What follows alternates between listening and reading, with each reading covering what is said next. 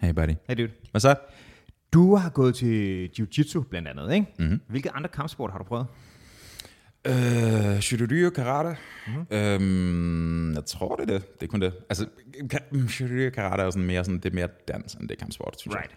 Ikke noget tai chi jeg. Mm, det, det er mere kampsport end tai chi, men derhen af. modtaget.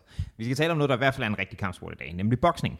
Øhm, og vi har taget en, øh, en ekspert, i hvert fald mere end os med herinde i studiet, nemlig vores ven Bjørn, som øh, har rigtig mange øh, spændende interesser, han, øh, han har kastet sig ud over, øh, eller ud i må det hedde. Og en af dem er boksning, hvor han er, han er boksetræner, og han dyrker det selv. Øh, og vi skal, øh, vi skal tale om det i dag. Vi skal tale om det historisk set. Vi skal tale om, hvorfor fanden han er blevet så tændt på det. Hvad det kan.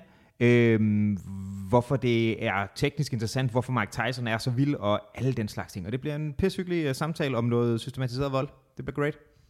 Det er jo, du nok outet den her intro. Tak, mand. Skal vi gøre det her? Ja, mand.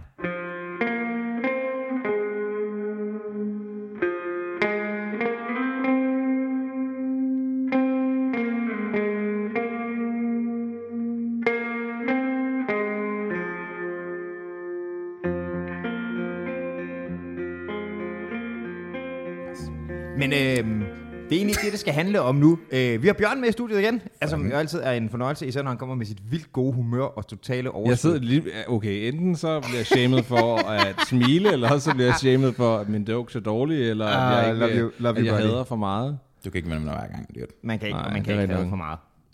Øhm, men grunden til, at vi har taget Bjørn med i dag, det er fordi, øhm, du er jo, som vi tidligere har fundet ud af, også en mand med, med mange, mange hobbyer, mange interesser osv., og vi har talt om en del af dem tidligere.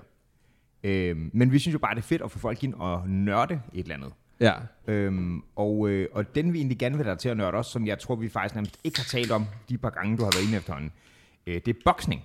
ja, Fordi du, øh, vi har jo kendt hinanden nogle år efterhånden, right? Jo. Og, øh, og da vi først lærte den anden kår, øh, kende, der, du ved, du gik ikke til nogen motion eller sådan noget. Og så, øh, jeg tror, at du bløder på dit bord, dude. Flot.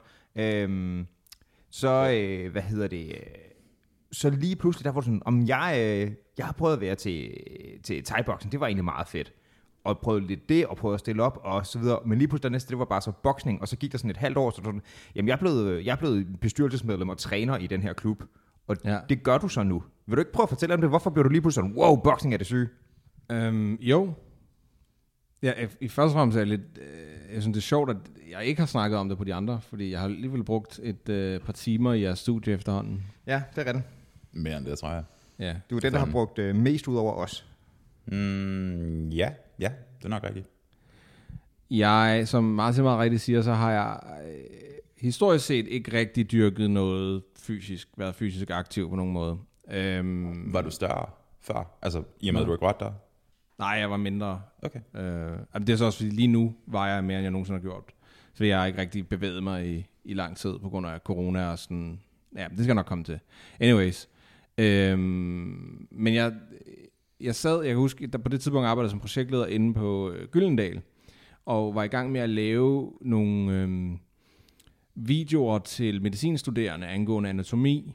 Mm-hmm. Og så var der sådan to helt nice gamle nisser, som var overlæger, eller er overlæger i anatomi. Og øh, dem snakkede jeg med i takt med, at vi lavede de her videoer. Og så en ting sagde de, var sådan, Nå, på, jeg tror på daværende tidspunkt har jeg været 6 eller 27.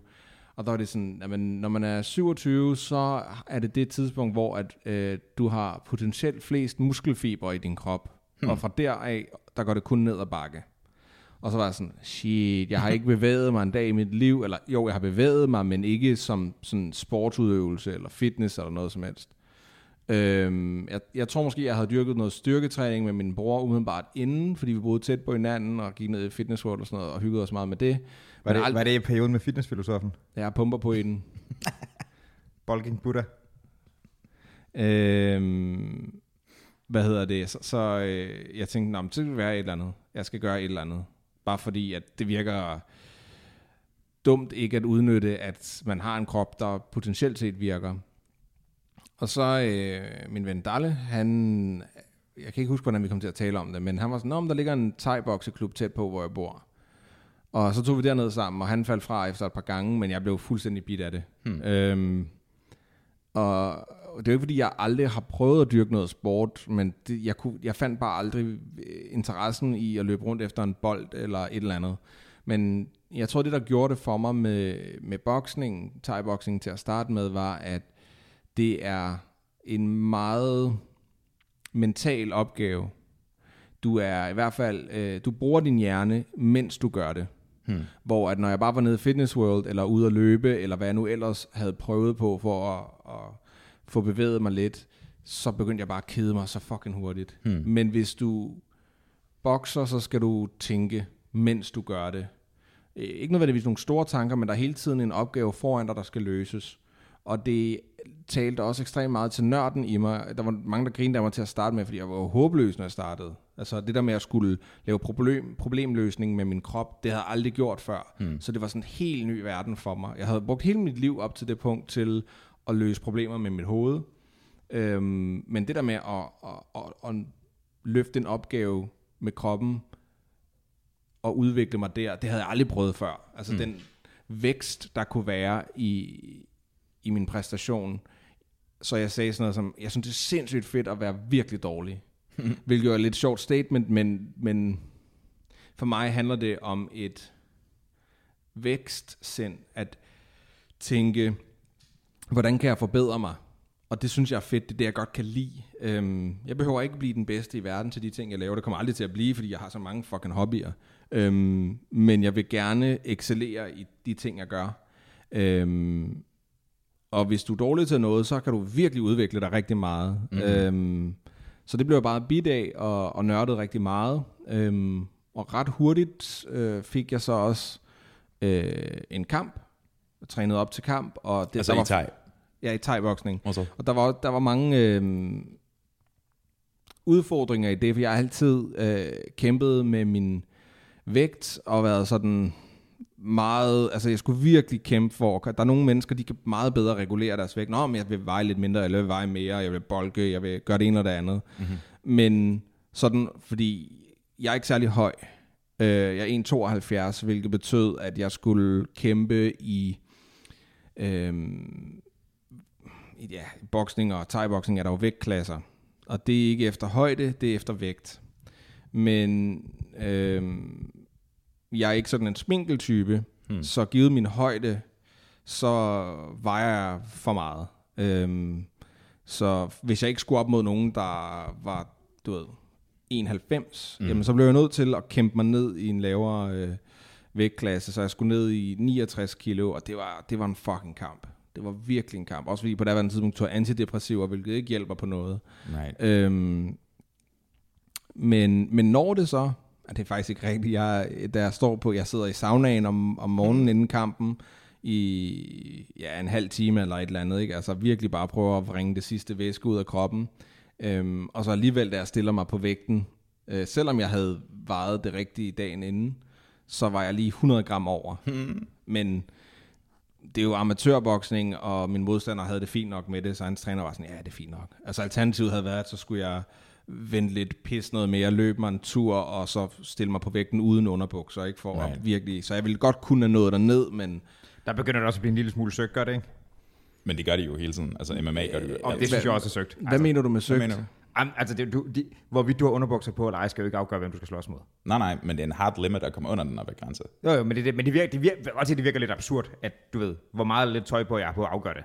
Ja, men der kan man sige, for nogen ville det jo være, ikke, ville de ikke nå dertil, men fordi det var svært for mig at nå derned, så skulle jeg bruge every single little ounce, jeg kunne, Tænk for på at det. komme under. Tænk på det som, som mennesker, der prøver at optimere deres omstændigheder i konteksten af den her vægt, vægtklasse ting der, ikke? Så hvis man bruger Bjørn som tilfælde, hvor han kæmper for at komme under den der 69 ting mm-hmm. her, du kan godt forestille dig en, som måske er højere, og måske er endnu tungere end normalt, prøver at kæmpe sig under det mark. Nå jo, men så skulle det bare være standard, at man blev, at man blev vejet komplet i bare røv, mener jeg. Det, jeg synes, det er totalt absurd, at det er noget altså indiskutabelt eksternt, der kommer ind og har indflydelse på det. det, er det Men der, er no, der er nogle mennesker, der bare bliver nødt til at barbere sig skaldede. Hvis de eksempelvis havde Mitchells hår, og, og de var sådan, Vægtklasse 200, det ja, så blev de nødt til, altså sådan... det kan godt være, at vi bare skal være uenige om det, for jeg synes, det er totalt absurd. Men Men, det er bare, altså men, det, altså altern...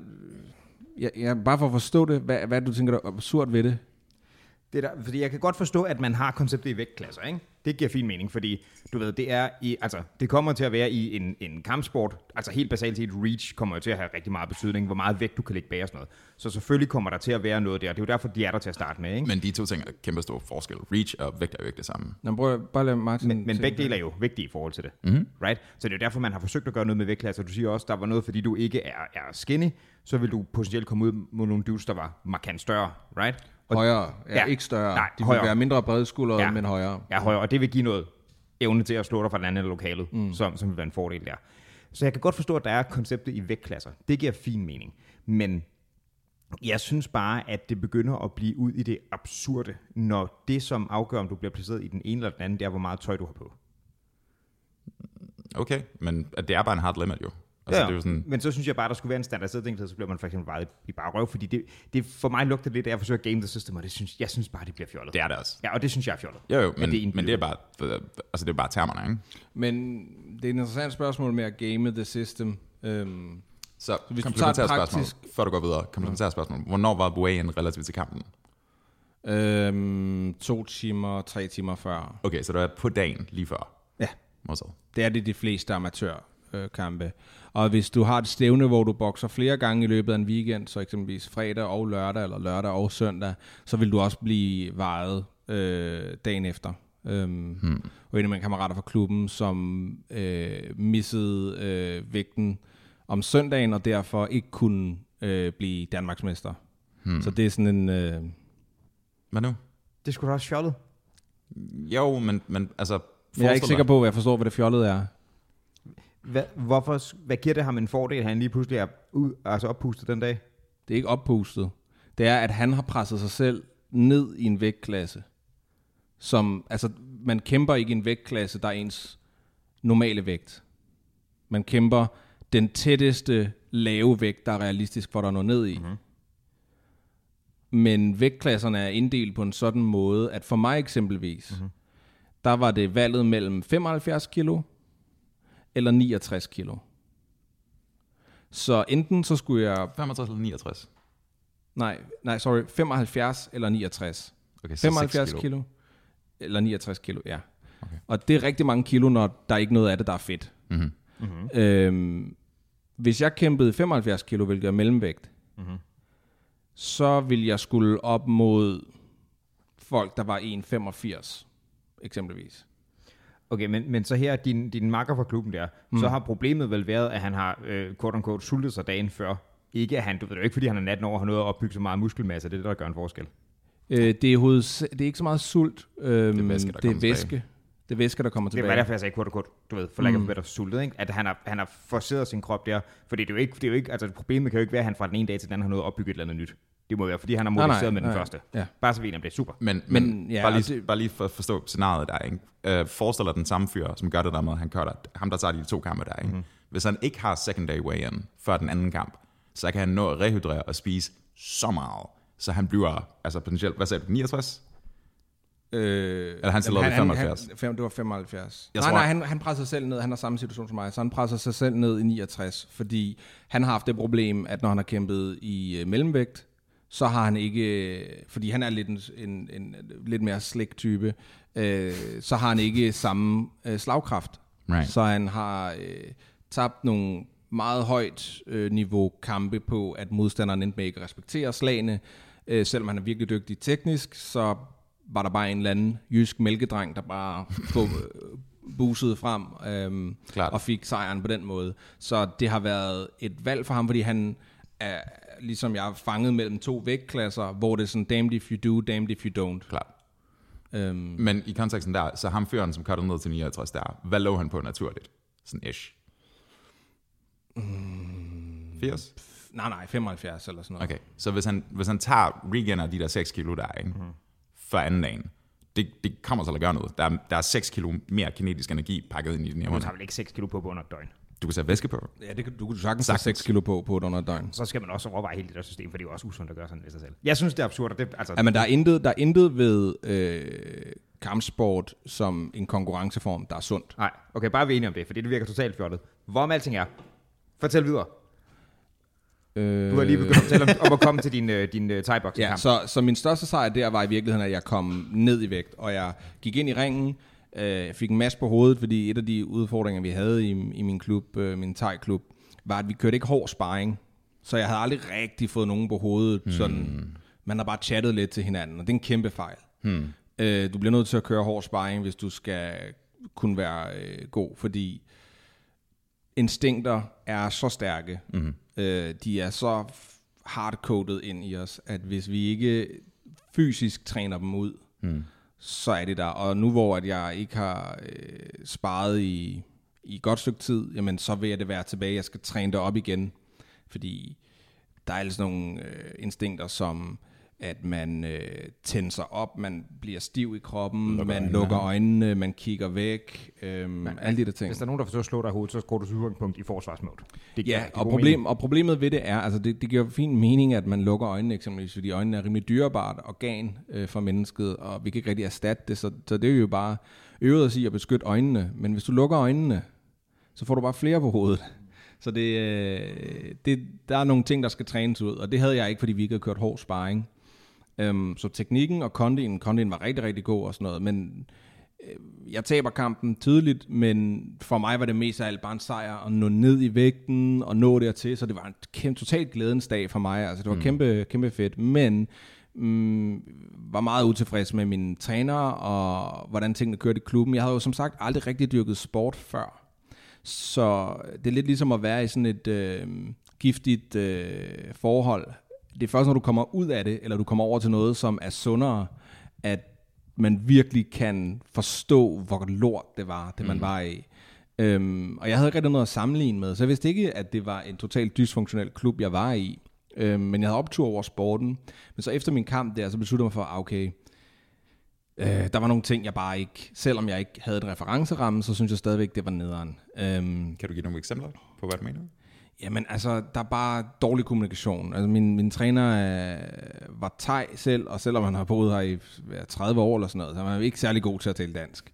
Og han, altså sådan, selvom han havde trænet mig et år på et tidspunkt, så var det først der, at jeg fandt ud af, hvad han sagde, fordi han, der var en specifik ting, han blev ved med at sige den samme ting, men nu er jeg jo selv boksetræner, og jeg ved, at folk lærer forskelligt, og det tænker jeg, Martin kender alt for godt, Sure. øh, at nogle gange skal du bare sige tingene på fem forskellige måder, indtil at personen, der modtager det, fatter det, fordi nogen forstår det ved, at du viser dem, at du bevæger kroppen på dem, for dem, altså holder dem i hænderne og siger, det er sådan her, dine skuldre skal gøre, når du slår, eller du fortæller det med nogle forskellige metaforer, eller prøver at, at få dem til at tænke over det, eller lave nogle øvelser, der tvinger dem til at gøre et eller andet. Der er mange måder at gøre den samme ting på. Anyways, og så var der sådan lidt en... Øhm, øh, øh, en stemning af, at øh, man var, øh, hvis det gik en godt, øh, man havde sejre, eller man var øh, meget proaktiv i klubben, eller et eller andet, så var man lige pludselig på hans gode side, øh, og så without further notice, så kunne man bare være på hans dårlige side, og der var ikke nogen kommunikation omkring det. Altså rent pædagogisk var det der bare helt håbløst. Hmm. Og det var også sådan, altså, øh, jeg har da fået øh, venner for livet i den klub, og, og det er ikke, jeg vil ikke sådan snakke lort om klubben, det var bare ikke det rigtige sted for mig at være. Jeg synes, miljøet var måske ikke gavnligt for, for det. Jeg, jeg kunne bedre lide aktiviteten, end jeg kunne lide klubben. Så jeg, efter min kamp der, øh, tænker jeg, okay, jeg vil egentlig gerne skifte klub. Og så øh, går der, det var, det var ind over øh, juleferien, tror jeg. Og så går der op for mig i juleferien, at jeg på, når jeg sidder og stener på YouTube, så ser jeg meget mere øh, boksning, end jeg ser thai-boksning. Hmm. Og tænker, Nå, men det kunne da godt være, at jeg skulle skifte til bare boksning, fordi jeg er tydeligvis mere sådan interesseret i den del af det. Må jeg spørge om noget der? Ja. Var du også interesseret i boksning inden da? Eller var det som et resultat, var startet du begyndte at Det var kigge? helt tilfældigt, at uh, Darle hævde mig ned i thai-bokseklubben mm. der. Uh, I øvrigt, uh, lige sådan uh, hip-hop uh, trivia, uh, der hvor Yes, vores hvor thai-bokseklub var lå, var på Tycho Brahes Allé. Den glam, uh, gamle klub 47, hvor at uh, mere eller mindre hip-hop startede i Danmark. Hmm. Hvis man fraregner, uh, hvad hedder det, uh, hvad den nu hedder, P. Heilesen uh, ungdomsklubben, hmm. uh, hvor at Pike og de, de drenge hang ud. RBC øh, er jo sådan nogle øh, Amager Tornby-drenge, som øh, startede der. De har så revet bygningen ned nu, Hmm. Øhm, så thai-klubben øh, flyttede, det var da jeg stadig gik der. Og nu har de bygget noget boligblok der, men de har også sat sådan en plakke op og sådan noget. Så det er sådan, du ved, det er et kulturelt centrum og milepæl for, øh, for dansk hiphop i hvert fald. Det er bare sådan en lidt en, en side note, at det var den samme, det var den samme bygning, og der havde også været thai i 90'erne der og sådan noget. Så RBC har været der, inden de sagde nej til narkotika? Nå, ja, ja, ja. Jamen det, ja, ja, ja. Okay. Uh, det er en reference rigtig dårlig uh, Rockers by Choice og Hanne Bol nummer. Mm-hmm. Jeg hører dig. Sig nej til narkotika. Hold kæft, hvor det dårligt. Nå. øhm, ja, hvor, hvor kom jeg til? Skifter klub. Ja. Øhm, så en af mine øh, klubkammerater, øh, Simon, var sådan, jamen han havde, han havde bokset lidt nede i noget, der hedder CK, som er Christianshavns Idrætsklub. Det kunne han godt anbefale. Og så tænkte jeg, faktisk, så prøver jeg at tage derned. Og altså, der gik ikke lang tid, før at jeg øh, tatoverede deres øh, logo på min arm. Øh, fordi det var bare sådan en... Øh, altså, det gik fra at være i totalt giftigt øh, kæresteforhold til at møde den eneste ene. Altså, vir- ja, ja, altså mm. det var virkelig... Jeg, jeg følte mig meget hurtigt hjemme. Øhm, og som øh, de 16,5 lytter derude måske har øh, kunnet øh, deducere ud fra øh, min time lange rants på jeres øh, officielle, meget øh, faktisk landsdækkende radio udsendelser. Det var faktisk kun i Københavnsområdet, men fuck det. Okay. Fair nok. Um, så øh, jeg har en tendens til at gå full retard på mine hobbyer. Mm. Uh, og det gjorde jeg også med, først med thai-boksning og så med boksning. Um, og i mellemtiden havde jeg så taget rigtig meget på, fordi at, at jeg var gået fra at veje 69 til på det tidspunkt kom jeg op på 84, øh, hvilket er sådan 14 kilo over min idealvægt. Øh, så det var sådan en markant stigning, og det var på under et halvt år. Hmm. Altså jeg, jeg tog 10 kilo på på en måned efter min kamp. For jeg var bare sådan, fuck this shit. Jeg, skal ikke, jeg gider ikke bevæge mig, øh, og jeg spiser bare pandekager. øhm, og du har det ordentligt godt med pandekager. Jeg elsker fucking pandekager. Mm-hmm. Men øh, hvad hedder det? Så jeg tænkte, okay, nu skal jeg sgu whip into shape. Øh, og det var så om sommeren der. Og øh, så jeg starter på kampholdet, og på det tidspunkt var der sådan, det var ikke, det var sådan lidt, der, man mødte bare lidt op, og så, og så, så kom jeg med på kampholdet, og det skal siges, øh, CK er Danmarks allermest ambitiøse bokseklub. Mm. Øhm, det er også den allermest succesrige bokseklub. Kan du prøve at øh, fortælle nogle af de folk, der faktisk er kommet ud af den klub? Ja, øh, Tom Box eksempelvis, som er øh, europamester, og altså han hed Box, B-O-G-S øh, til efternavn, men det er rimelig bangeren øh, boksenavn. Han øh, er sådan nogle generationer før os, så vi kender ham jo ikke, men øh, vores unge lyttere derude vil måske kende Mikkel Kessler. Hmm. Øhm, og dem, som er lidt mere boksefans, vil måske også kende Frank Olsen, som er øh, tidligere verdensmester væltervægt, og det er vores nuværende cheftræner. Sej. Øh, Mikkel er ikke rigtig en del af klubben, sådan aktivt eller noget. Han støtter stadigvæk, hver gang han kan og sådan noget, men øh, det er ikke, altså han, han træner ikke dernede. Men, har, han, øh, har han egentlig indstillet karrieren? Det har han, har ikke? Ja, Klart. det har han. Han, øh, blev, øh, han ville lave comeback øh, for nogle år tilbage, jeg tror måske det var 18 eller sådan noget, og så øh, trænede han i Sverige, og så blev han beat af en fucking float. Oh, og så no. under, det var op til træningskamp, øh, op, op til kamp, altså han var i gang med at træne, han var i, sådan, i camp. Borrelia? Ja. Oh no. Og den, det var bare sådan, men han, men han har så, jeg læste et interview med ham, hvor han havde sagt, at øh, på en eller anden måde var det en øh, velsignelse, fordi så var det taget ud af hans hænder, at mm. you're done, mm. det er slut, mm. lav noget andet. Ja. Øhm, men det er selvfølgelig aldrig rart med Borrelia. Der må stadig også være noget mærkeligt i sådan... Jeg kan godt se, hvorfor det er rart, at det bliver taget ud af en hænder, men det må også... Det der med at føle sig, at noget, man ikke får gjort færdigt, det er sådan noget, jeg i hvert fald bliver super frustreret af. Men det var et comeback, right? Jo. Så det var sådan en superfight og så ud, eller? Antageligvis. Jeg tror, det er sådan en øh, klassiker med, du har været den bedste i verden, hvilket han jo var. Øh, var han verdensmester? Han var verdensmester, ja. ja. Øh, man kan godt argumentere for, at han ikke var den bedste af verdensmesterne, fordi i boxing er der jo flere forbund. Hvordan er det, det fungerer? Der, der er WBA, og der er... Hvad øh, fanden er der? Jamen, der, der er mange. Okay. WBC, og så er der IBF og IBC. Øhm, men det er mest WBA, WBC og IBF, der er de, de tre store. Ja, men han havde legit opnået en verdensmestertitel. Ja, og, han kan, og, og, og, og, og, og når han taber den, så er det også mod Andre, uh, Andre Ward, som måske er den bedste mellemvægter, der nogensinde har været. Mm. Øhm, så altså sådan, det, øh, han, han, han var top 3, mm. uden tvivl. Øhm, og øhm, anyways, jeg ved ikke, hvad jeg vil sige. Jo, det der med, at altså, du har bevist, hvad du skulle, men så går du på pension, men du er stadigvæk en ung mand, og mm. du, det du har gjort hele dit liv, så tror jeg bare, at man ikke kan lade være med at sige, ah, skulle jeg lige, mm. skulle jeg lige, bare for at bevise det over for sig selv. Ja. Så det er meget normalt, at folk gør de der comebacks. Mm. Øhm, nogen gør det selvfølgelig også for the payday, men det tror jeg ikke Mikkel har behov for. Han har jo alle mulige reality shows, kørende med rejseprogrammer og sådan noget.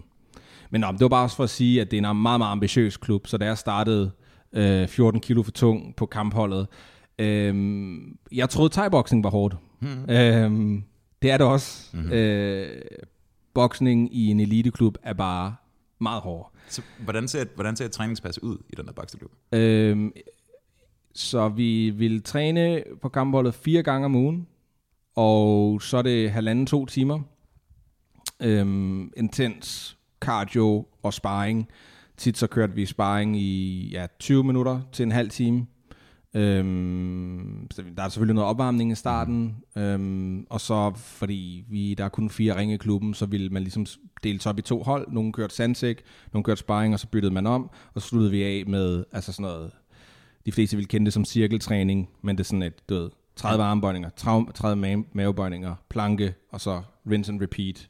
Indtil, du at du, ja, der, der, altså, der står spande alle vegne, fordi at... Blod, blod sved, tårer og andet. Ja. Ah. Øhm,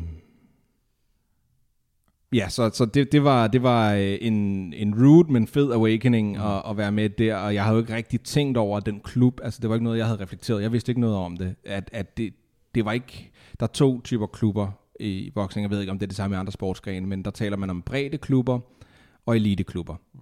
Mm. Det vidste jeg jo ikke noget om. Jeg, jeg ville bare gerne bokse, og synes, det var fedt, og det var en fed klub, og folk var bare så venlige, og det var virkelig sådan... Og det er også ikke, altså jeg er jo øh, mega meget tilflytter til København, øhm, men det her, det var bare, altså det er så autentisk Amager. Hmm. Det ligger øh, lige op til staden, og det er sådan, de typer, der er dernede, er bare amerikanere på den helt rigtige måde, og det er sådan, det, jeg, jeg elsker det.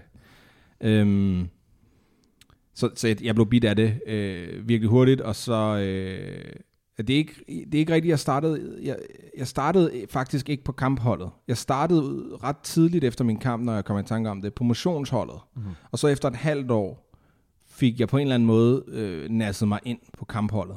Så det vil sige, at kampholdet er, at du træner op til en kamp? Eller hvad? Ja, du træner øh, indtil at øh, træneren synes, du er god nok til at give dig kamp, og så træner du yderligere op specifikt til kamp. Men det er sådan i amatørboksning, at sæsonen går fra øh, august og så til ja, juni, til og med juni. Hmm. Øhm, så det er egentlig sådan lidt mere en vintersport. Der er mere øh, stævner og turneringer i, i løbet af året. Men, men det er med formålet at deltage i, i kampe og stævner osv., ja. og ikke bare køre det som en idræt, ligesom man kan gøre alt muligt andet. Ja, og, og nu sagde jeg jo godt nok i starten, at øh, boksning øh, som kampsport er ikke sund. Men jeg har svært ved at forestille mig noget, der er sundere, øhm, både for ens hjerne og for ens kondition og ens koordination, end motionsboksning. Hmm. Det kan, jeg kan ikke anbefale det varmt nok til nogen. Det okay. er fantastisk. Men der er nemlig også det, når du siger motionsboksning, for der er jo det helt oplagte problem med boksning. Det vil jeg også gerne nå at tale med dig om. Det der med, hvad det gør ved en at få så mange fucking slag i hovedet. Ja, det er ikke, øh, det er ikke sundt at blive slået i hovedet. Nej. Men det tror jeg, det tror jeg, lytterne er med på. Men det er, øhm, det er, men det er bare vigtigt for mig at sige, at det altså sådan, øhm, det er ikke et rationelt godt funderet valg at, at tænke, nu skal jeg være kampbokser. Øhm, så det skal være noget, man gør, fordi man ved, hvad man går ind til, og man synes, det er fedt, og man kender risikoen forbundet med det. Mm-hmm. Så nu har, du, nu har du været medlem af klubben i hvad? Øhm, Fire år? Ja, noget af den stil. Ja, fire år, tror jeg. Og er det ikke ret vildt at være blevet træner så hurtigt? For du træner jo dernede. Jo, ja, men jeg tror, jeg, jeg er nok lettest at bare tage hele øh, min biografi færdig, før vi går videre til øh, generelle spørgsmål. øh, men øh, hvad hedder det? Fordi der er ikke så meget tilbage i historien i virkeligheden. Øh, jeg er med på kampholdet og træner op der. Øh, sideløbende er jeg så stadigvæk motionstræner. Mm-hmm. Og underviser som motionstræner to gange om ugen. Jeg har stadigvæk... Øh, øh, hvad hedder det, ja, en masse træningsplads på kampholdet og løbetræner ved siden af. Jeg melder mig så også, øh, eller presser mig ind i øh, bestyrelsen øhm, fordi jeg gør ikke noget halvt, så jeg tænkte, hvis jeg er så meget i den her klub, så bliver jeg også nødt til at, og, altså jeg elsker bestyrelsen, men øhm, jeg trak øh, gennemsnitsalderen meget langt ned. Øhm, vores formand har siddet øh, som formand af klubben 10 år længere, end jeg har levet. Mm. Øh, han er så på sit 43 år. øhm, så øh, ja, øh, jeg, jeg vil også gerne prøve at hjælpe dem med kommunikation, med hjemmesiden, og så lige pludselig så stod jeg også for en masse med Holdsport, som er den app, øh, vi bruger til at registrere medlemmer og betale mm. kontingent og sådan noget der. Så jeg var jo altså, i med begge ben og har gjort ekstremt meget. Nu er det kølet meget mere ned. Jeg chiller meget mere med det nu. Øhm, og så, øh, øh, lavede, så blev jeg bedt om at blive ungdomstræner, for vi har så et ungdomshold. Og det har jeg været i to år, tror jeg. Ja, to år nu. Mm-hmm. Øhm, jeg kampbokser ikke mere, øhm, fordi jeg kunne ikke det med at træne op til kamp øh, og være startet i en sen alder, som jeg er. Øhm, jeg kunne bare ikke, jeg kunne ikke forligne det med fuldtidsarbejde og mine 10.000 andre hobbyer, som jeg også taler om her. Det havde sikkert fungeret fint for mig i en bredde klub, hvor man sådan, ja ja, det er fint nok, du stiller bare op i mellemvægt, og så hygge, hyggebokser vi lidt, og du ved, øh, men, men altså, hvis man ikke giver sit 100, så får man ikke lov til at få en kamp i CK. Så hmm. den del af det var der også, at jeg kunne bare mærke, at jeg kørte mig selv for hårdt. Øh, så det besluttede jeg mig for, at jeg ikke ville. Øh, også selvom jeg, jeg skulle lige til at have min næste kamp, og så var jeg, jeg kunne bare mærke, at jeg var, jeg var for presset mentalt over det. Øh, men det, det hiver stadigvæk i mig. Altså det var, det var det rigtige valg at sige, nej, jeg skal ikke øh, opsøge og få flere kampe, fordi øh, det er ikke sundt for mig. Øhm, men jeg har det stadigvæk sådan, ah. Må jeg spørge dig noget? Ja. I forbindelse med det der med, at du træner op til kamp, og du tog den første, og så træner du op til den anden, men træk dig ud. Hvor stor en rolle, hvis nogen spiller frygt i alt det her? Er du, er du bange for at gå ind i ringen? Nej, nej, nej. Det er 0 procent. Altså okay. overhovedet ikke. Øh, okay. Tværtimod. Øhm, det er nok også noget, der har at gøre med, at jeg der, jeg tror, der er to ting i det. Der, først og fremmest så har jeg stået på scener, siden jeg var 10 år gammel og optrådt. Mm. Øhm, det er væsentligt mere nervepigerne at skulle stille sig op og, øh, øh, i hvert fald for mig, at skulle fremvise noget øh, musikalsk, end det er at skulle gå op og så få nogen på hovedet. Altså, mm. det, øh, det sådan, jeg er ikke forfængelig omkring at få nogen på hovedet. Øhm, jeg har underkøbet hørt, at der er nogle koncerter i næste uge, hvor begge dele kan løses samtidig. ja, ja, ja, ja. Der var den gang hvor, med æren. Uh, anyways. Um, hvad hedder det? Ja, så, og den anden ting, tror jeg, er, at jeg har, nu taler jeg godt nok om, om man skal kende risikoen ved at bokse, mm. eller hvad det er for en kampsport, man dyrker. Um, men en ting er at vide det rationelt, men jeg, jeg talte med Martin om det for nylig, uh, at jeg er ikke sikker på, at mine følelser nogensinde var sådan, det er en reel risiko at dø af bokserdemens for mig. Men, men Selvom jeg har læst masser af artikler og kender folk personligt, der er døde af bokserdemens. Øhm, men mindre man, kan vel også gøre det, right? Jo, men det er sådan en det er, sådan noget, det er noget, der tager fart. Ikke? Altså sådan, de der mange små hjernerystelser gør noget ved hjernen, og begynder, man ved ikke helt hvorfor, men man mener, at det er noget med noget arvæv, der begynder at blive skabt på indersiden af hovedet, og det arvæv begynder at angribe hjernen. Og, mm. og, og så, og man kan faktisk ikke se det på scanninger, hvilket undrer mig. Øhm, men når du så åbner skallen på en person, der er død af bokserdemens eller tilsvarende, så ligner det sådan en valnød, der er tilbage, altså sådan, mm. eller en hullet ost. Mm. Fordi den simpelthen, altså den, den er blevet et af sig selv. Jeg ved ikke, om det er nogle aminosyre, eller der er et eller andet, der sker derinde. Må ikke det er en form for inflammation en eller anden art? Altså det er jo, hvad er det, concussive trauma encephalitis, tror jeg. Altså hjerne, hjernebetænkelse kommer som konsekvens af, at du bliver slået i hovedet. Ja, det findes det også inden for amerikansk fodbold. Ja, ja men det CTE hedder det. Mm-hmm. Mm-hmm. Jeg kan ikke huske, hvad det står for. Men det anyways. Det var det, jeg lige sagde. Okay. Concussive trauma encephalitis, ja. Mm-hmm. Okay, det er det, det står for. Fair nok. Øhm, men det tror jeg ikke, jeg i følelserne har taget med. Altså, det er ligesom, øh, jeg har ikke engang kørekort, men jeg forestiller mig, at det er det samme som unge mænd, der kører hurtigt. Mm. Hey, det er fedt, det er nice, men det sker ikke for mig. Altså sådan, eller folk, der ryger, altså det er sådan en underlig øh, fjern ting. Jeg hører, hvad du siger, men jeg tænker i konteksten af det der med at sammenligne med at køre i bil og så videre, ikke? Altså forskellen er vel, hvis du kører en bil, så regner du med, at du kommer frem uskat. Hvis du træder ind i en boksring, så er formålet at slå den anden ned. Ja, men der er ikke noget far... Altså, du, øh, du vil hurtigt opleve, når du bokser, at det ikke er farligt. Hmm. Det er den ak- akkumulerede effekt over 20 år, hvor du har fået Right. på hovedet. Klart. Fordi det har faktisk været en af de ting, som har gjort, at øh, det startede helt tilbage til, da jeg startede til thai-boksning, at øh, jeg har altid været sådan, fordi jeg ikke har været en du ved, fysisk aktiv person, så hvis der kom en eller anden alkoholiker eller en eller anden rowdy-ass type ind i S-toget, så var sådan et, nå okay, hvis vedkommende øh, begynder at anf- eller sådan antaste mig, hvad kunne jeg så sige, hvordan kunne jeg lige være diplomatisk og afkoble situationen? Men efter at jeg begyndte at dyrke kampsport, øh, så, øh, og det her, det handler om bare at få nogen på hovedet, ikke at give på hovedet. Det handler om at få på hovedet, fordi det gik op for mig, det er ikke farligt. Hmm. Det er farligt, hvis jeg gør det hver dag i 10 år, klart. Men det der med at brække tuden, who cares, det er lige meget. I Men hvis man ikke har... Du er også meget smuk og skal op i det udseende. Nej, Og men, jeg var men, sige, sådan, den er stor nok i forvejen, så er meget mere sympatisk. Den er også, den er også virkelig blød, faktisk. men det er jo godt. Jeg har aldrig haft næseblod, selvom og gud må vide, jeg har fået på hovedet. Mhm. Mm-hmm. Øh, der er folk bare forskellige. Mhm. Og der, er- jeg, jeg har nogle af mine unger, som, altså, øh, en af mine unger eksempelvis, han kan ikke gå i ringen, uden at få næseblod. Hmm. Og det, det er hver eneste, det er hver eneste træning.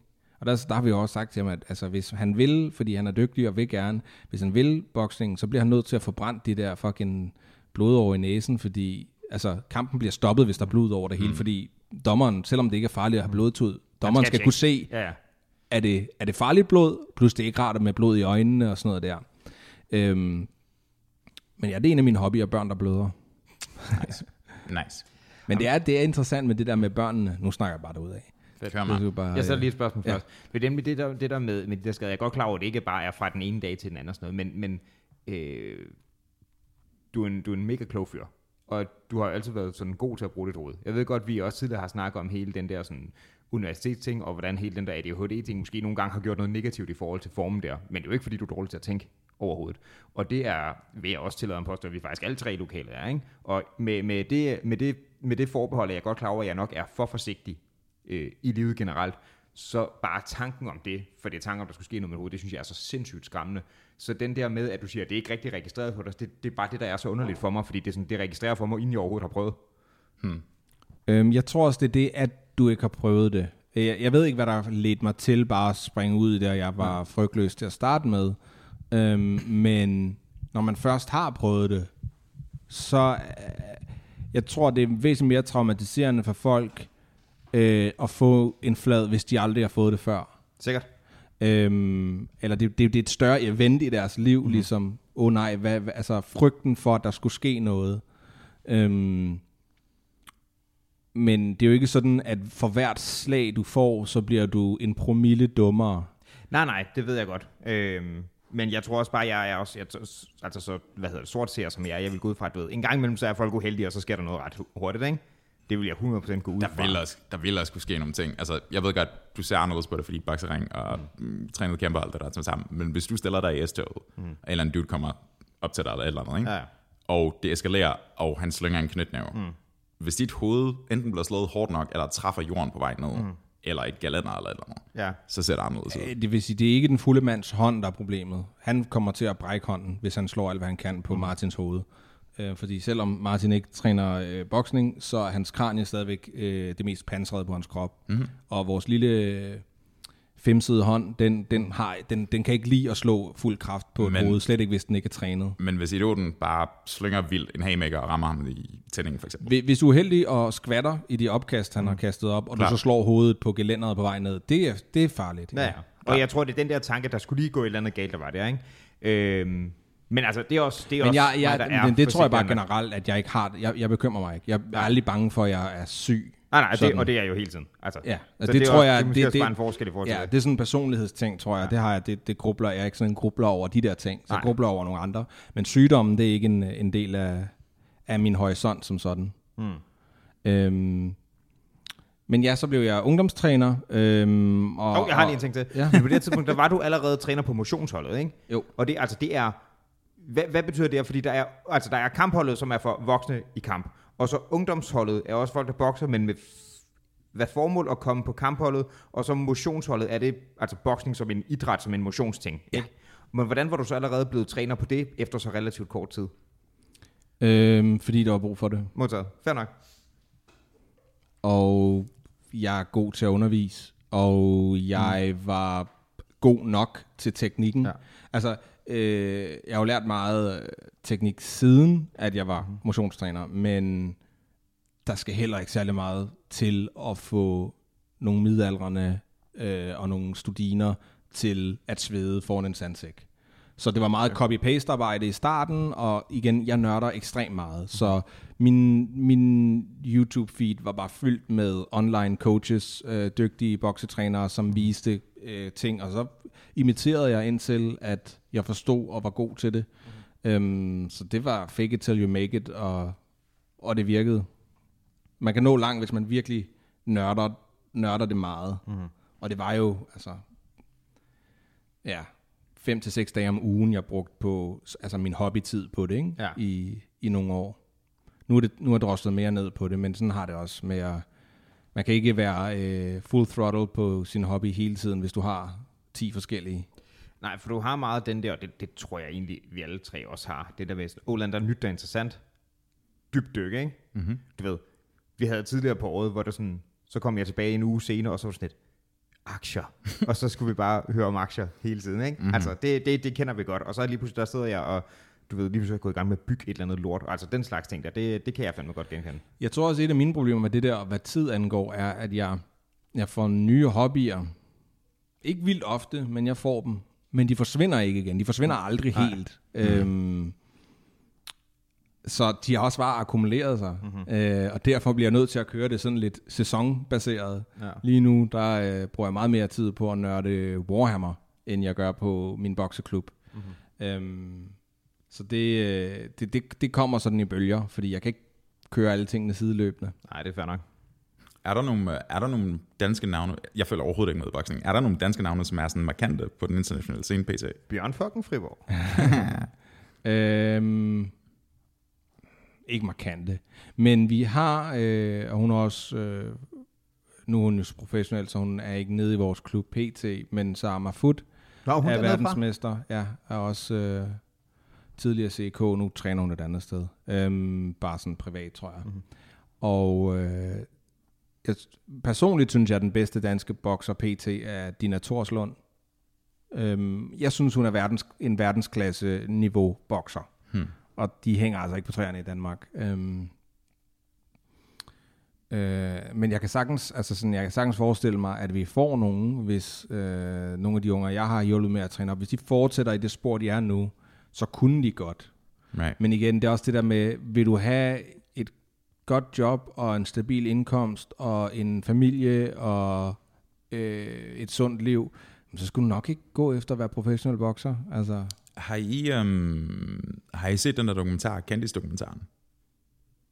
Nej. Candice? Der er en, der er en samling her. Candice, der er ja. fucking Johnny, ikke Hansen, Madsen, jeg kan ikke huske. Johnny Madsen er ham med Slick Hall. Johnny Hansen er nazisten, og, Jeg ham tror, fra, han hedder Johnny Hansen også. og Johnny Hansen også i Candice. Candice Johnny. Candice Johnny. Øhm, fremragende dokumentar. Meget, meget underlig. Men der er sådan en kort øh, scene, eller sådan en intermezzo, hvor de tager til Spanien.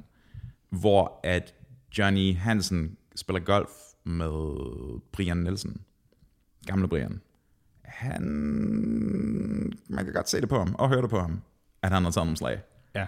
Men det var også en af de ting, jeg var god til, og det er ikke et, øh, øh, en sviner til ham. Altså, hvis, hvis du skal nå til toppen, hvilket Super Brian var meget tæt på, altså han, han virker for mange som en joke, fordi han har altid været sådan lidt snøvlet at høre på, og han hed Brian, og var en stor dude, mm. og boksning og høhø.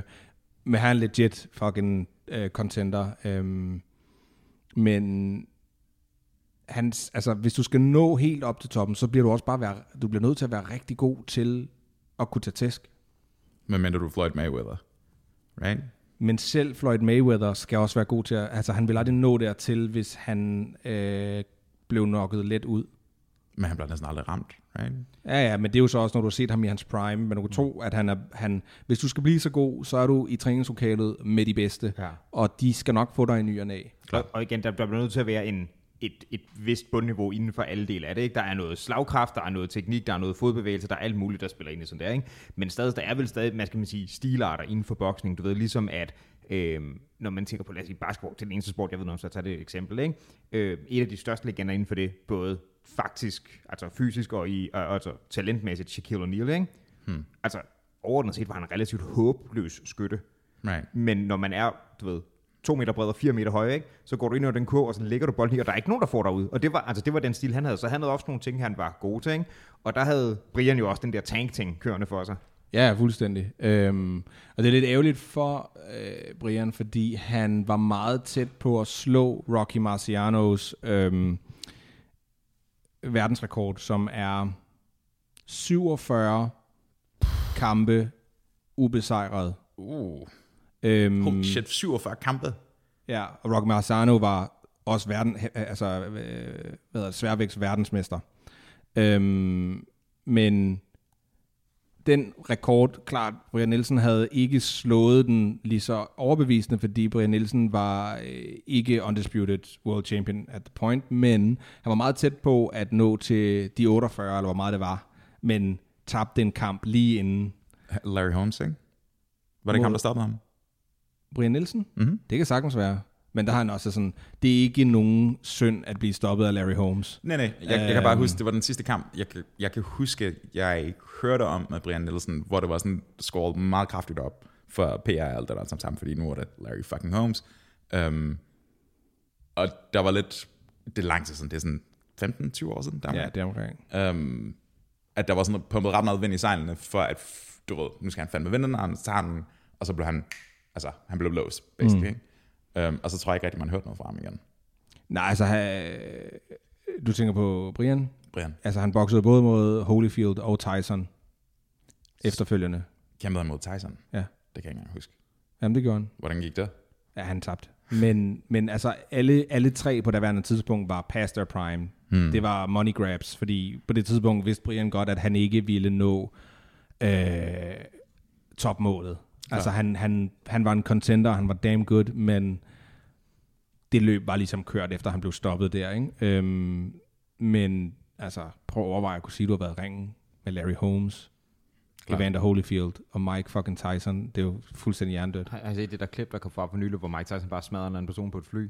Jeg har ikke set What? Videoen, men jeg... Hvad, hvad? Sådan for han, nylig? Han er relativt for nylig, altså smadret, men der er sådan en, en fyr, der sidder bag ved ham på et fly, og han bliver ved med bare sådan at chat til ham. Og så vender Mike sig om og rejser sig op, og så ligger han bare the smackdown på ham, fordi han fik nok af det pis. Altså, åben hånd, knyttet, hvad gør han? Ja, den er knyttet. Og, men altså, og der, der, der, det er der kommer frem, der bliver ikke nogen charge, for det var så tydeligt, at han blev provokeret. Og de lander Det er også bare sådan, hvad, hvad, hvad, altså, Hvad har du regnet med? Hvordan, hvordan, best case, hvordan går det her? Ja, men præcis. Hvad, hvad, hvad er succeskriteriet her? Ja. Okay. så skulle det være et eller andet øh, gennemtænkt plot for at kunne sagsøge eller et eller Ja. andet, ikke? Ej, det var sådan en ung, jeg tror måske, det var sådan en YouTuber-knæk, der nogle gange kan spille sådan rigtig smart, ikke? Og ved der rejser han sig bare op og står over ham og kigger ned, og så bare får han bare maskinarm. Dude, at sige til en, at prøve at provokere en fyr, som engang har råbt til en pressekonference, I'll fuck you till you love me. Ja. Det er bare, Hvad end man har været på drugs på det tidspunkt eller ej, så er det en ret intimiderende ting at sige. han skal på flere drugs. Mere antipsykotika. 100 p. Jesus Christ. Er, øhm, er Tyson, fordi jeg ved ikke noget om boksning, ikke? Er han lige så absurd god som, du ved, sådan nogen som Jordan og Tiger Woods og sådan noget inden for sin, sin sport? Er Altså, han det er en øh, svær sammenligning at gøre for mig, for jeg ved Men ingenting om hverken golf er, eller er, er han sådan undisputed the champion, eller hvad? Øhm, jeg tror ikke, man kan sammenligne det, fordi øh, uden at jeg ved noget om basket og, og golf, så antager jeg, at det er det samme spil, du spiller. Øhm, hvis du er på topniveau i golf, antager at du ikke har handicap, eller hvad det hedder, øh, så det handler bare om at være den bedste. Men det kan jeg ikke sige i boksning, fordi der er forskellige vægtklasser. Mm-hmm. Er han en af de bedste sværvægtsboksere nogensinde? Ja. Det synes jeg er øh, uomtvisteligt. Hvad gør ham så fed? Øhm, hans præcision, hans hastighed. Mm-hmm. Øhm, Han er, han slog fandme også hårdt. Mm, nej, ikke rigtigt. Altså sådan, jo, hvis du er sværvægter og professionel bokser, så slår du fucking hårdt. Right. Men Mike Tyson slår ikke hårdt i forhold til de bokser, han var imod. Men vandt han ikke næsten alle de kampe, han vandt på knockout? Jo, men det er præcision og hastighed. Okay.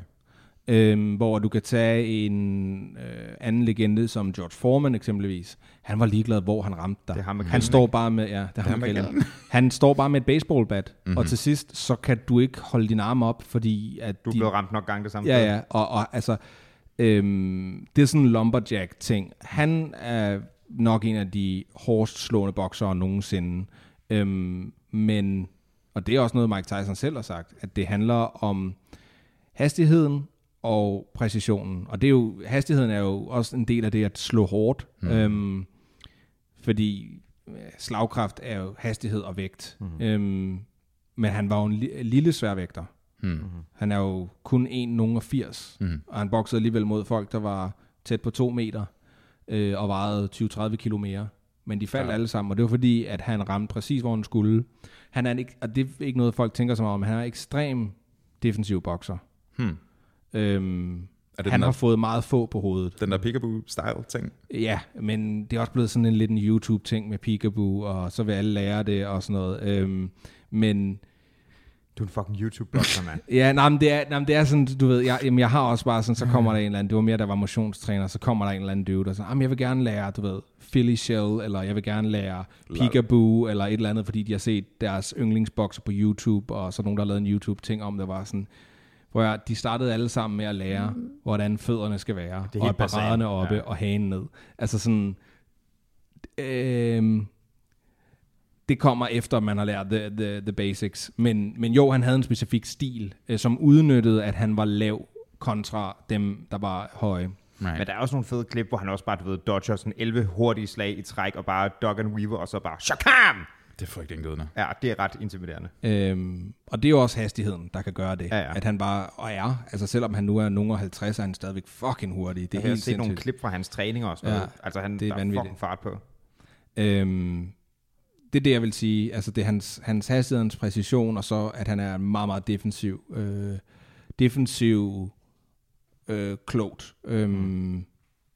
Og det virker underligt, når, fordi for en casual seer, hvis de ser en, en Mike Tyson-kamp, øh, kamp, man løber jo frem, ja ja, men han gør det på en måde, hvor han ikke bliver ramt. Og Mm. hvis du laver en din modstander, så vil du være tæt på din modstander, fordi lange arme, ikke så godt close quarters. Korte arme, væsentligt bedre close quarters. Mm-hmm. Særligt hvis det er det, du har trænet efter. Ja. Øhm, men, men det sjove med det der med en stil, og det er meget ikonisk, jeg tror, det der gør Mike Tyson til, øh, han er jo næsten lige så kendt som Muhammad Ali. Mm. Øhm, og, og, og det siger noget, fordi da Muhammad Ali var på sit højeste, der var han den mest kendte person i verden. Hvordan, Punktum. Altså sådan, hvordan ved du det dog? Altså, hvad mener du? Jamen, det, det, det, altså, du lavede undersøgelser om, hvem folk kendte, og det mm. var Muhammad Ali, da han var på sit højeste. Ikke? Han var ikke bare en sportsmand, han var et verdensikon. Altså, han var... Mm. Øhm, ja, det var enormt.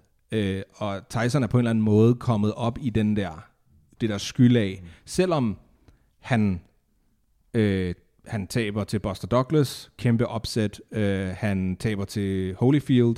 Han taber til Lennox Lewis. Øh, så der er et, måske ikke lige med Buster Douglas, men i hvert fald med Holyfield og Lennox Lewis, er der et rimelig indiskutabelt argument for, at de er bedre, end han er. Hmm. Øhm, fordi det var ikke sådan noget med, at den ene var i sin prime, og den anden ikke var. Hmm. Jo, der er nogle, måske nogle omstændigheder omkring det, men det er ikke sådan, at Mike Tyson er den bedste sværvægtsbokser, der nogensinde har eksisteret, men det, der gør ham så anderledes, er, hvor ikonisk han er, både på grund af stil, øh, attitude, øh, den måde, han, han bare var frygtindgydende for, for sine modstandere. Altså for mange af dem, publikum, Jesus Christ. Mm-hmm. øhm, der er et eller andet gribende ved, ved den historie, og så er han også meget klogere, end folk øh, casually vil tro, han er, fordi han har altid læspet. Det er ikke, han taler ikke sådan, fordi han har fået på munden. Nej. Det har, han, sådan har han talt, siden han var helt lille. Øhm, og han er skarp, måske ikke i forhold til øh, sådan nogle øh, selvsmagende radioværter, men han er i hvert fald væsentligt klogere end den gængse bokser. Mm. Øhm, og det gør også, at han er også interessant at høre på for mange, og han, han har jo tjent hovedparten af sin formue nu, efter en, Weed. Ja, det, det er så efterfølgende, men også bare på sådan stand-up comedy og øh, podcasts show, og alt muligt. Altså. Han er også op mod den samme, noget af den fordom, som vi nævner med, med, med, med Brian, ikke? Det der med, altså, han er bokser, det er, jeg siger ikke, at bokser er dumme, men der er sådan en fordom om, at det er, måske det er på grund af de der test der og så videre, at det, det skriger, det, det, man tænker det ikke, nu siger du, at det er en, en, en, det, hvor man skal bruge hovedet, men det er jo ikke det, man tænker, når man først ser det, der tænker man, Puh! right? Når man ikke forstår sig på det. Ja, ja, ja, der tænker man, det er noget... Øh, Og så er han jo nok også i sin personlige historik med de der sådan public freakouts og ansigtstatoveringer og sådan noget. Det får også bare til folk at tænke, det, der er et eller andet, der er helt ristet op. og det er der. Men det er ikke noget med intelligensen Nej, at gøre. Der er noget men- at gøre med, at han har vokset op ved at skulle stjæle for at få mad til hans mor og sig selv. Ikke? Men, Øhm, men jeg tror blandt andet, det er derfor, at det, det gør selvfølgelig noget for det samme. Ja, ja, det ham, gør, ikke? og, og, i, og det, alt det der er der jo til historien om ham og hans persona og sådan noget, hvilket jeg synes også er interessant. Jeg tænker på en ting. Øhm, jævnfør, at du går all in, full throttle, full retard på ting, når du sådan begynder at dyrke dem og sådan noget. Altså, ikke? Men du kan også godt lide at nørde og forbedre noget. Ligesom det, der du for nylig blev nummer sådan... Hvad var det? Magic ranking, du fik? Jeg øh, var øh, kortvarigt nummer 160 i verden til at spille draft i Magic på verdensranglisten. Men det er også noget, der lige pludselig så nørder man i nogle ting, og du kan også godt lide det der med at forbedre dig og bruge rigtig lang tid på sådan at, at nørde for processer forbedre det. Også når du kan relatere det der sådan, "Jamen, så har jeg kun brugt 200 takes på det her 8 sekunder lange guitarstykke, eller hvad fanden det er. Ikke? Mm-hmm. Så den der ting, det, den, we, we get it. Ikke? Øhm, I forhold til bokning som disciplin, er der noget, der er ekstra fedt ved det der, i forhold til at, forbe- at forbedre sig, fordi man får så instant feedback i form af, du får på hovedet, hvis du er dårlig, quote unquote. Ja, øh, der er sådan et, et særligt smil, en bokser giver en anden bokser, og det er ikke, når du har gjort noget godt. Det er, når din modstander har læst dig, og lige får dig. Og så får man, du ved, de enten får dit blink, eller får dit smil, og så er man sådan, dammit, der fik du mig sgu. Mm-hmm. Den interaktion er meget instant. Altså det er meget sådan, okay. Og det er også det, der gør boksning til et øh, thinking man's game. Fordi det der med at læse din modstander, der er få ting så øh, rare som at læse sin modstander. Ej, han glemmer at tage hånden op, når han lige har smidt sin lige venstre, så kommer ind over med et højre kryds. Bang! Og når du får den der, det er så rart. Right. Øhm, Fordi jeg, jeg tænker, i forhold til en, lad os sige, en eller anden holdsport på højt niveau, som jo også har nogle vilde atleter, som er virkelig gode til det, de laver og sådan noget, ikke? Men der er det meget let, at hvis der er en, en fejl på det, du ved, jamen det var, var, det, var det dig selv, der afleverede dårligt, eller var det dig, der mistede en åbning, eller var det fordi din medspiller ikke stod rigtigt, eller var det helt nede i forsvar, der var et eller andet galt og sådan noget, ikke? I sådan en her one-on-one, der er det instant, hvis der er noget galt, og det kan ikke være andre end dig og din modstander, der har noget med det at gøre. Så det er tydeligt, hvad hedder det, blik på, i hvert fald i, i det sekund, hvem der er bedst der, ikke? Fordi Ja. hvis, jeg, hvis jeg læser dig rigtigt og får dodge og givet dig slag, så var det mig, der kom ud af den korte interaktion bedst. Ja, Right. og, og det, der er heller ikke noget øh, sandsynlighed. Nej. Øh, og det er derfor, øh, det er jo en, en ting, som mange nok har hørt, at boksning og skak har meget til fælles. Øh, det er en interessant ting at sige, fordi det virker som sådan, set på overfladen to meget forskellige ting, og det er det også, men det er også meget det samme, og det tror jeg særligt stammer fra, at det er person mod person. Mm-hmm. Der er ingen sandsynlighed, der er ingen andre involveret. Der er meget få variabler. Mm. Og øh, det er let at se, hvor fejlen opstår. Mm. Sammenlignet med eksempelvis Magic, som jeg også rigtig godt kan lide at spille, mm. som er det her kortspil, og som så mange andre kortspil, er der sandsynlighed. Mm. Øhm, så til sammenligning, så vinder øhm, de bedste skakspillere alle deres kampe, når de er op mod nogen, der ikke er på deres niveau. Øh, sammenlignet med Magic, der vinder de bedste spillere i verden, aller, aller, aller top, top, top spillere, vinder 66% af deres kampe om de spillede mod øh, andre dygtige spillere eller en øh, abe. Altså, fordi der er bare sandsynlighed. Right. Så øh, der er et eller andet ekstremt givende ved, at du bliver testet på en måde. Og det, som det giver til... Og og det, har, det var noget, jeg allerede arbejdede på, inden jeg startede til øh, kampsport, men som det har virkelig forstærket i mig, det er ydmyghed. Og ydmyghed lyder mærkeligt, når man sidder, nu jeg sidder og smagt på mig selv i, jeg ved ikke hvor lang tid, øh, en halv til en hel time. Øh, så hvad mener jeg med ydmyghed? Jamen, måske i virkeligheden mere ærlighed, men ærlighed over for dig selv. Mm-hmm. Fordi når du går i ringen, eller du sætter dig og spiller skak for den sags skyld, øhm, d- der er ikke nogen undskyldninger. Du kan ikke komme med en undskyldninger. det gør folk, fordi ego. Selvfølgelig. Men, men så, øh, så kan de heller ikke udvikle sig. Fordi det er ret tydeligt for alle, der kigger ind i ringen, du tog ikke din løbetur. Klart. Du har ikke noget øh, øh, gas tilbage på tanken efter første runde. Du bliver klædt af. Fuldstændig. Du er så afklædt derinde, og det giver en respekt for hårdt arbejde, øhm, som er meget svær at få så meget bang for the buck andre steder i livet, synes jeg. Det har virkelig øh, forstærket nogle, nogle værdier og noget sund respekt for øh, ja, at lægge timerne i noget. Ja. Øhm, For noget tid siden, der havde vi jo øh, din bror, øh, Skakkens bad boy, Rune Friborg, Ja. inden og tale om... Bad boy! øh, inden at tale om, øh, om skak, sjovt nok, ikke? Det har I dyrket længere tilbage, ikke? jeg ved ikke, hvor meget jeg har dyrket det. Øhm, men det spillede I med jeres far også. Ja. og Sådan noget, ikke? Men det har jo også, det har jo også sådan, mens jeg har kendt dig, har der også været en stig, stigning i obsession med, for jer to med det også. Jeg tror, skak har mest for mig været noget med, at jeg godt kunne lide at gøre det sammen med min øh, bror og mine kammerater, som var involveret i det, fordi det var noget, man kunne sidde og gøre, men jeg vil sige, jeg har jo nok det, sådan nørdet det, sådan mere end de fleste. Den, den prisvindende øh, fluefisker-dokumentarist Trist. med Lise Esker, ikke? Jo. Ja, det er præcis. Øhm, og mange andre legendariske personager. Øh, Rashid, en af dem også. Ja. Men, hvad hedder det, det set udefra, så vil jeg nok blive kaldt en, en skaknørd eller et eller andet. Men sammenlignet med, hvor meget tid jeg bruger på noget, når jeg virkelig går op i det, så er jeg aldrig gået helt ind i skak. Nej. Det har virkelig været sådan et, det kan vi da godt. Agtigt. Mm. Øhm, hvor det, det, har, det har ligesom været min bror, der har, har trukket, trukket det læs. Mm. Øhm, så nærmest alt, hvad jeg ved og tænker om skak, det er et eller andet, det er, når han fortæller mig et Ja, eller andet. okay. Det er ikke sådan, jeg går ikke ind og ser skakvideoer selv eller noget. Nej, men han jeg- jeg, lever så også af det. Ja, ja, så jeg, jeg er eksponeret over for det, bare fordi Sure. han, he's around. Klart. Øhm, hvad var, øh, det var bare sådan en generel... Det, det var bare efter Ja. det, der du lige selv sammenlignede boksning og skak, så var jeg bare tænkt lige på det. Boys, vi skal også til um, at tænke på at runde af på et eller andet tidspunkt. Hvis Nå, vi jeg er fald lige gået i gang. Cirka inden for. Er du lige gået i gang? Ja, men jeg, jeg skulle til at tale om, øh, hvad hedder det, maleri... Øh, Fucking gør det. Det er bare 3500 år gamle øh, malerier. vores øh, ekstremt relevante radioudgave øh, udgave af den her podcast kommer til at fade ud på et eller andet tidspunkt. Ah, Du snakker bare løs. Nej, nej, men det er heller ikke. Det, det var bare fordi, I, du havde skrevet nogle meget professionelle spørgsmål, som jeg rent faktisk Havde- forholdt har mig jeg? til. Jeg har glemt dem igen. Noget med boksningens øh, historie Right. og sådan noget. Prøv at fortælle lidt om det. Jamen, der har nok altid været boksning, Right. så længe der har været mennesker. Eller i hvert fald mænd med pække. Ja, altså der, der har været Øh. en grad af systematisering, fordi det er en, det er en, det er en, det er en, meget, det er en meget oplagt måde at, at fikse disputter på.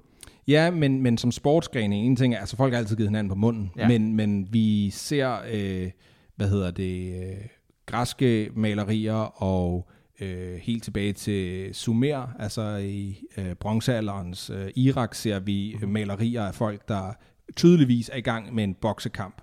Øh. Det er Øh, sådan nogle meget olierede marker, der lige ja, men altså, altså helt ned til deres positur og sådan noget, det er meget tydeligt, dem der har malet det der, har set folk bokse. Hmm. Øh, og selvom stilarter er skiftet øh, de seneste øh, 5.000 år, så er det stadigvæk det samme øh, grundprincip. Men er det, er det boksning, eller er det sådan en eller anden form for anything goes, altså sådan valetudo eller pankration? Det, det, har, det, har, det har skiftet meget gennem Right. right. tiden. Øhm, øh, der har været en eller anden form for systematiseret boksning øh, i mange omgange, men man kan ikke trække en lige linje fra øh, Sumer og op til øh, verdensmesterskabet nu. Mm-hmm. Øhm, den lige linje, man kan trække, er fra 1867, hvor at Queensberry-reglerne bliver nedfældet og publiceret, som er øh, fødslen af moderne boksning. Men dengang var det ulovligt de fleste steder. Hmm. Og, og det var også derfor, jeg gerne vil lige snakke lidt kort om historien, at øh, det har været tabu nærmest altid. Det er først nu, altså inden for de seneste, ikke engang 100 år, fordi i 1920'erne var det stadigvæk meget tabubelagt, og ikke lovligt alle steder. Mm. Øhm, den første videocensur i USA, der var, det var, øh, fordi det var lovligt i, øh, var det Nevada, tror jeg, at øh, bokse. Okay. Og så var der nogen, der havde filmet det, og så ville de, jeg kan ikke huske, om det var 1901 eller sådan noget, så, så ville de øh, sælge eller vise videoen i en anden stat, jeg kan ikke huske, om det var Texas eller hvor det var, og det blev så udsat for censur, så det var den første videocensur, så der, mm. der er også en, en historie om det der med, øh, at det er den marginaliseredes kamp, øh, tit internt, ikke? så ser man øh, lige nu, at den øh, sværvægt, øh, en af sværvægtsverdensmesterne, Tyson Fury, mm-hmm. øh, han er cigøjner, eller traveler. Øvrigt også et godt boksernavn, der hed Fury til efternavn. Ja, og Tyson blev han døbt, fordi hans far også var bokser, var fan Nice. af Mike Tyson. Hmm. Øhm, men hvad hedder det? Øh, altså, så der er den der øh, fringe-kultur, eller de udskudte, og det er også, det er måske ikke noget, vi kan nå at tage i dag, men, men øh, de sortes historie gennem mm. boksning er ekstremt interessant. Fordi mm. hvis du ser sådan en som Jack Johnson, altså den mand, han var bare hvis man synes, at Muhammad Ali var radical, og han kæmpede for sortes rettigheder, prøv at Jack Johnson, han var bare en stor fed pik, lige i ansigtet på alle.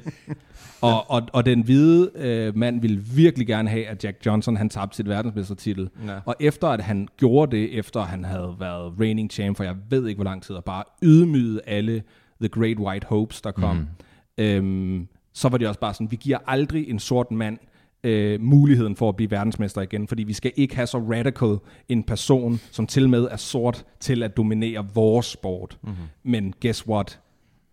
Så kommer øh, Joe Louis og gør præcis det samme. Han var så the gentleman, så han var en anden, han var ikke så flamboyant og mm. bollede ikke så mange hvide damer, som Jack Johnson gjorde. Øhm, Var det også lidt en principsag? Han, Var, var, det, var, var det et statement? han, var, han var jo han var ex, yeah. exceptional kontroversiel på mange måder. Mm. Det var også den der, den der apokryfe historie med, at han, du ved, han blev stoppet af en politimand i en eller anden hurtig bil, og så siger politimanden, det koster en fartbøde, det koster I don't know, 10 dollar på det tidspunkt, eller sådan noget. Og så giver han mig en 20'er. Jeg siger, hvorfor giver du mig en 20'er? Fordi jeg kommer til at køre for hurtigt den anden vej også. Nice. Og så er det bare, Jeg er ikke sikker på, at den er apokryf. Jeg er ret sikker på, at det er noget, han kunne finde på at gøre. Altså, Sure, sure. fucking, fucking chef. Øhm, Det er en god historie lige meget hvad. mm-hmm. men det var for at sige der med, at jeg tror, der er flere grunde til, at boksning har det der, når man, så er man dum, eller så er man fra en lavere klasse. Fordi der er noget med, at det er de lavere klasser, der har gjort mm-hmm. det. Øhm, og mange steder det var det, det er også grunden til, at det hedder prize fighting, fordi Right. du boksede for at tjene nogle skrillers, mm-hmm. og det var ikke særlig meget, men du gjorde det for at get along, og sådan er der mange af de verdensmesterne, der er startet, altså får nogen på hovedet for 10 dollars, øhm, men så behøver jeg ikke stjæle den her uge. Jeg synes også, jeg har hørt om, jeg ved ikke, om, hvad det, om der er noget rigtigt i det, men det også er sådan en sport, der har relativt mange unge fra sådan udsatte områder og sådan noget, der finder det sammenlignet med andre sport. Altså det er fandme ikke særlig tit, at man hører super mange som svømmer, der kommer fra et eller andet dodgy sted, synes jeg, i forhold til. Ja, for det kræver også, at du har en svømmehal, ikke? Og Ja, adgang til en præcis. svømmehal. Du har, du har brug for en idrætshal og en pose. ja. ja og så kan du øhm, Og jeg tror også, det er noget, der taler til en ethos, som er øh, rigtig meget i, hvis du hænger på gaden øh, som ung. Og um, du ved, ham her, han er den bedste på bloggen til at banke folk. Er, altså, det, er det samme, som hiphop gør? øhm, Battle rap? Samme Ja, ja, ja. Ikke længere, tror jeg. Der er selvfølgelig stadigvæk nogle områder i USA, hvor, men, men vil sige, der er nok sket det samme med hiphop, som der er sket med boksning, at det også er blevet en del af mainstream, mm. og derfor er der også andre, der, der kommer ind i det. Øhm, men der, der er en interessant ting, som er det der med, at der er den gode historie, at er the one who made it. Du ved, jeg kom ud af ghettoen ved at bokse, eller ved at rappe, eller hvad det skulle være. Men det er bare ikke noget, man skal anbefale folk, for det er et fucking dårligt karrierevalg, mm. begge dele. Altså sådan, the odds of værende den, selvom du er pissegod, du skal mm. ikke bare være pissegod, du skal være helt ekstremt exceptionelt god, mm. og du skal være heldig. right. Øhm, så det er meget bedre at Dude. knokle, og så tage sig en uddannelse. Du og jeg har talt om den her ting før. Ngannou, Francis Ngannou, Ja. det er den historie. Ja. Og han starter med at bokse. Men han er også exceptionel jo. Oh my god, er han exceptionel. Du ved godt, hvad man er, ikke? Jo, jo. Han, er jo, han skal jo til, han stiller op i en boksekamp, eller det var Nej, fald det er planen. en exhibition match, Ja. match med Tyson Fury, hvor han Klart. kommer til at få fucking stryg, men han kommer til at tjene Meget sandsynligt. rigtig mange penge på det. Mm. Og hvem får stryg, siger du? Ngannou. Og det er almindelig boksning. Ja. Mm-hmm. Og Fury er almindelig bokser, ikke? Mm. Uh, ja, altså, Det er hans øh, idræt. Hans sport er ja, ja, boksning. ja, ja, ja, han er på ingen måde almindelig. Nå nej, men det er, det, er han, det er hans, hans primære... Han ser heller ikke, altså han ser fandme, han er fandme høj, og han er godt nok bred, men han ser ikke sådan ud som en klassisk bokser. Nej, altså, øh, Han er dunk. Ja, han, han ligner ikke en klassisk bodybuilder, eller en øh, meget atletisk krop overhovedet, men ja. Der er Men jeg kan, ikke, jeg kan ikke komme i tanke om noget vægt og noget reach, eller hvad? jeg kan ikke komme i tanke om en bokser, som ser ud som Fury rigtig. Måske sådan Ruiz eller sådan noget. Han er sådan ret fed også. Jamen, han er så lav. Right. Men der er masser. Det er nok bare ikke dem, der er på forsiden, og øh, altså, det er ikke dem, som bliver øh, udvalgt som fashion icons. Mm-hmm. Det er Men's Health, du sidder og runker til, ikke? Det er ikke det, de kommer på. Hvad? Det er Men's Health, du sidder og runker til. Men's health? Ja, det er ikke det, de kommer på, det er derfor. Klart. Men du havde også et andet spørgsmål, som nu jeg stiller mig selv, som du stillede i Messenger-chatten, der inviterede mig ind, som er om, hvorvidt at boxing vil dø ud på grund af MMA. Mm, right. Øhm, Det var et lavet spørgsmål. Det tror Ja, jeg ja. ikke nødvendigvis er tilfældet. Men Nej, men det er, det, det, det er det overhovedet ikke. Der er bare en interessant, altså, der er en interaktion der, fordi der er rigtig mange, som tænker, at MMA er stort. Mhm. Og det er ikke småt, men til sammenligning med boxing, boxing er det stadigvæk ekstremt småt. Øhm, har det og ikke været meget voksne til gengæld? voksne? Ja. Altså, Nå, jeg tror du mente, at det var for noget for voksne. Nej, nej, voksne. Øh, jo, jo, det gik, det- altså i 90'erne var det total underlig subkultur. Ja, Men, men der er jo også en track record rent tidsmæssigt. Altså, boxing har jo eksisteret sådan før det- den 20. århundrede, right? ja, men også hvis du ser på de penge, der er involveret i boksning. Selvfølgelig, i, men jeg mener, sammenlignet. MMA har kun eksisteret siden start af 90'erne, really, Mhm. right? Ja, øhm, der er en interessant øh, interaktion mellem de to sportsgrene, fordi der er rigtig mange, øh, Ngannou eksempelvis, og McGregor, øh, og øh, hvad hedder ham der, øh, der fik et knæ i hovedet af Masvidal. Uh, Bad Askren. Ja, ja, de kommer over og, og skal lige bokse for at få noget af det der boxing money. Mm. Og det, der er interessant for mig, er, jeg synes, det er fedt for, for, for sporten, fordi det får casual fans ind, som mm. ikke var der ellers. Det er ligesom øh, Jake Paul, øh, YouTuber, øh, får lige pludselig en masse unge mennesker til at se boksning, hvilket mm. er godt for sporten som helhed. Mm. Øhm, selvom så- man er bare sådan, og så får Jake Paul nogle tæsk, og det er også fedt. det gør han så ikke. Han ikke bare folk. noget. Kommer an på, hvad man stiller op med, tænker jeg. Ja, ja, ja, ja, ja, altså han kommer, ja, på et eller andet tidspunkt møder han vel en rigtig bokser. Ja, og det er det, jeg øh, mener før eller siden, og så... Men altså, det, selvom Tyron Woodley eksempelvis ikke er verdens bedste bokser, så er han stadig en topatlet, og jeg skulle fucking ikke i ringen med ham. øhm, så man, man kan trash-talk Jake Paul meget, men han kan godt bokse. Han er ikke bare random Han er helt klart bedre til det her, for jeg forbeholder mig retten til stadig, synes han er pisse irriterende. Nå, jo, jo, jo, men det synes jeg jo også. Jeg har jo ikke lyst til at se noget mere. Det er mere for at snakke om den interaktion, der er med, at lige pludselig så kommer der de her fra the UFC, som vil over at have, have penge over i boksningen. Mm. Er det godt, er det skidt? Men altså, det er jo, altså, de løfter hinanden jo. Mm-hmm. Fordi så, så kan folk sidde og diskutere på nettet, åh, oh, nej, nej, McGregor skal nok vinde, og sådan, ikke? Altså, det skaber interesse og sådan noget. Og det er jo noget, vi rent faktisk i min bokseklub har haft øh, meget tæt, eller har tæt på livet, fordi vi laver noget, ikke os som sådan, men vi træner dem noget, der hedder stjerneboksning, som er celebrities, der banker hinanden. Øhm, Men Og- I træner celebrities, eller hvad? ja, de træner, dem som jeg, altså de, øh, dem, jeg har, mange af dem, jeg har trænet op mm. nu, er trænere for de der celebrity-typer der. Og det er altså noget, der sælger billetter. Hmm. Og det er super godt for os, fordi Ja. Øh, et, vi får selvfølgelig nogle af pengene for at, at være med i hele det der projekt og, og hjælpe dem op til, at de rent faktisk ikke er helt talentløse. Men altså, jeg vil aldrig gide at se det selv, men jeg synes, det er godt for sporten, så der er, sådan, der er en, en lille quirk, at man nogle gange skal det være nogle ekstremt dårlige øh, folk. Og det er også noget, der er sket i skak nu. Jeg ved ikke, om, Rune talte om sidst Det tror jeg ikke. men at det er nogle virkelig dårlige øh, Twitch-streamers, eller de er gode til, hvad de ellers har lavet, men de har aldrig spillet skak før. Hmm. Og så lavede de noget, der hedder PogChamps, som blåede helt op under corona-lockdown, okay. hvor at de basically tager nogle folk, der aldrig har spillet skak i deres liv før, men har millioner af følgere på Twitch, Hmm. og så får de verdensmestre til at coache dem, og så skal de spille mod hinanden. Det er rimelig grineren, fordi mm. Nogle gange så sidder de der verdensmestre og kigger på bordet. Jeg ved ikke, hvad jeg skal sige nu. Altså, jeg, den her, jeg vidste ikke, at den her position kunne opstå, fordi der er blevet lavet så mange blunders på begge sider, at det sådan, du ved, og, og det er der også noget underholdningsværdi i, mm. men det er bare interessant, hvordan at høj kvalitet er ikke altid lige med publikumsvenligt. Nej, nej, det er faktisk klart. ofte sjældent. Ikke, Ja. Det er jo en af de ting, som vi elsker med Eminem eksempelvis, at sådan, hvordan kan du være den bedste rimsmed i verden, og også sælge fucking platin mm. gange, jeg ved ikke hvor mange. Right. Fordi, fordi de ting plejer at være modsatrettede. Ja, fordi altså, i, i forhold til sådan nogle salgstal, altså så snart vi kommer uden fra USA, og også, altså ikke kæmpe stor USA, så er, lad os sige, King Crooked jo ingenting. Ja. Og en af de bedste rimsmeder sådan ever. Ja, ja, hvor man er sådan, hvor, hvorfor, hvorfor kan han ikke. Ja. sælge triple platin? Fordi han gør jo langt hen ad det samme, men der er alligevel noget andet Ja, ja. Ved, ved de der. Altså det, det, ja, der er lidt, øh, jeg ved ikke om det er en, sådan en eller anden naturlov, at hvis noget er teknisk godt, så er det også tit øhm, ikke publikumsvenligt. Det er svært at se finesser. Altså det er jo sådan, at du bruger, du bruger skak som eksempel, men altså boxing, jiu-jitsu, øh, fucking jazzfløjte.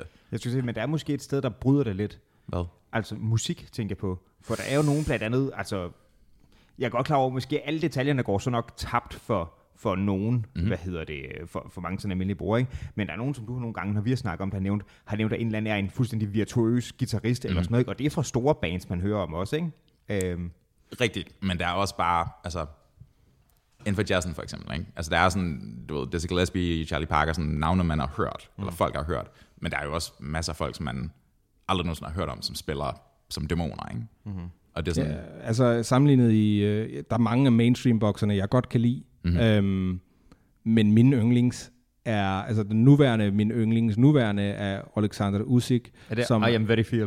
I am very feel. I'm very feel. Ja, det var, han er ikke så god til engelsk. Øh, men øh, han er fuldstændig hjernedød. Teknisk vanvittigt. Right. Og ydmygede AJ og tog alle bælterne fra ham. Hmm. Og han har slået så mange mesterlige boksere på deres egen jord. Han har rejst rundt, han er fra Ukraine, mm. så da krigen bryder ud, så ligesom Lomachenko og Klitschko-brødrene, så er han jo selvfølgelig nede på frontlinjen. Øhm, fucking chef. Men altså, han har, han har slået alle de bedste i deres eget i deres egen baghave mm. og taget alle bælterne. Først gjorde han det i cruiserweight, som er den vægtklasse lige under sværvægt, og nu har han gjort det i sværvægt. Og man er sådan, altså, han er, han er så teknisk dygtig, mm. og jeg håber, at han bryder igennem til mainstream. Du ved, han skal nok tjene penge nok til øh, både sig selv og sine børnebørn, børn, børnebørn. Mm. Men han er jo slet ikke et ikon som, lad os sige AJ, som han fucking rundbarberede, mm. øhm, eller mange af de andre kendiser inden for det. Og det tror jeg er bare en tendens, jeg har. Jeg kan godt lide det der tekniske, dygtige, øhm, Klart, du kan noget, som, det. som, som folk ikke taler så meget om med Floyd Mayweather, selvom de fleste kender navnet, er, at det er så vanvittigt, at han er den bedst sælgende bokser nogensinde. Kun fordi, ikke fordi at det er flash eller sådan noget, men, men det der gør, at det er så imponerende er, at han er også en vanvittig defensiv bokser, Mhm. mm-hmm. hvilket generelt set er noget, der bare er no-go, hvis du vil sælge billetter. Det er kedeligt at kigge på. Ja, bortset fra, hvis du er så god, mm. at det bliver spændende at kigge på. Mm. Øhm, eller hvad det er, han gør. Han gør et eller andet, om det er markedsføring, er det hele pakken, men det, det gør det endnu mere, altså fordi alle elsker knockout, bortset fra folk, der virkelig går op i boksning, fordi hvis der er et knockout, det er lidt ligesom i skak, der er en blonder, der er en, der er begået, der bare sat sig selv i skak.